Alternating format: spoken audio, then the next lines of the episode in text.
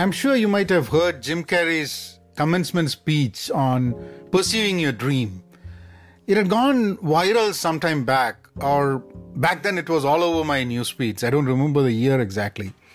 His closing statements is what struck me.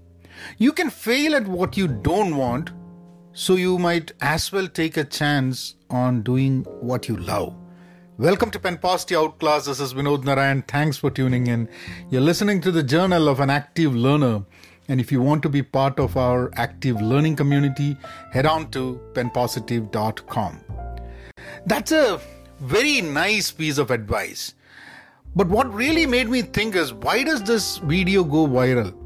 Especially the one plus minute of the of probably half an hour speech. Because it says something that touches our inner chords. Someone who thinks he's doing what he loves might not have the time sharing this, probably. Unless he wants to tell others how cool he is and he figured it out before Jim Carrey's video went viral. Many people at least watch the video because it says that this will change their life. People love to dream often, but fear change when it gets closer. Probably change is not all that good looking always. It doesn't, it's not always good when you look at change. It is like a change comes and knocks at your door and you do not recognize it and lie to it saying all is fine inside and slam the door shut. Does that does that sound familiar to anyone?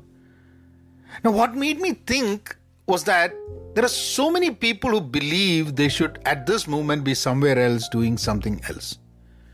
Now you might ask me that question. I would say that not now, maybe maybe sometime else.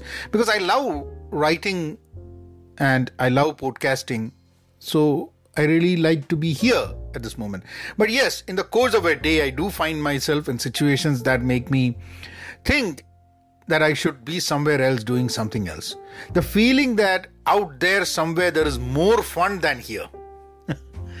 there are many who fall into this bracket. I don't feel that always, but to be true to yourself, and uh, I should say I feel that way at times more than what I should uh, I should really want to. If not, I would not have uh, have made this podcast.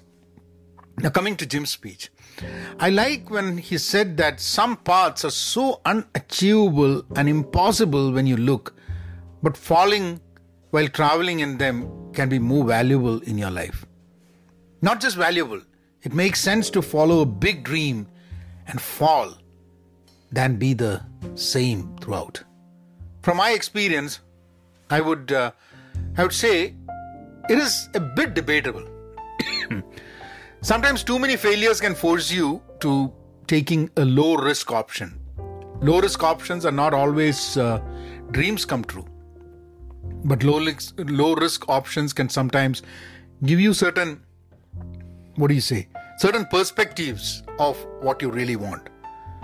Also, there is no failures in pursuing your dream unless the dream is to just make money.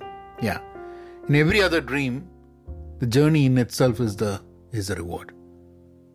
So go, look at one such unachievable dream and pursue it. If not, go pick a small one and make it happen. Then go for another. I'll go look for mine, and you go look for yours. Be content, be pen positive, stay safe, and please, please be kind.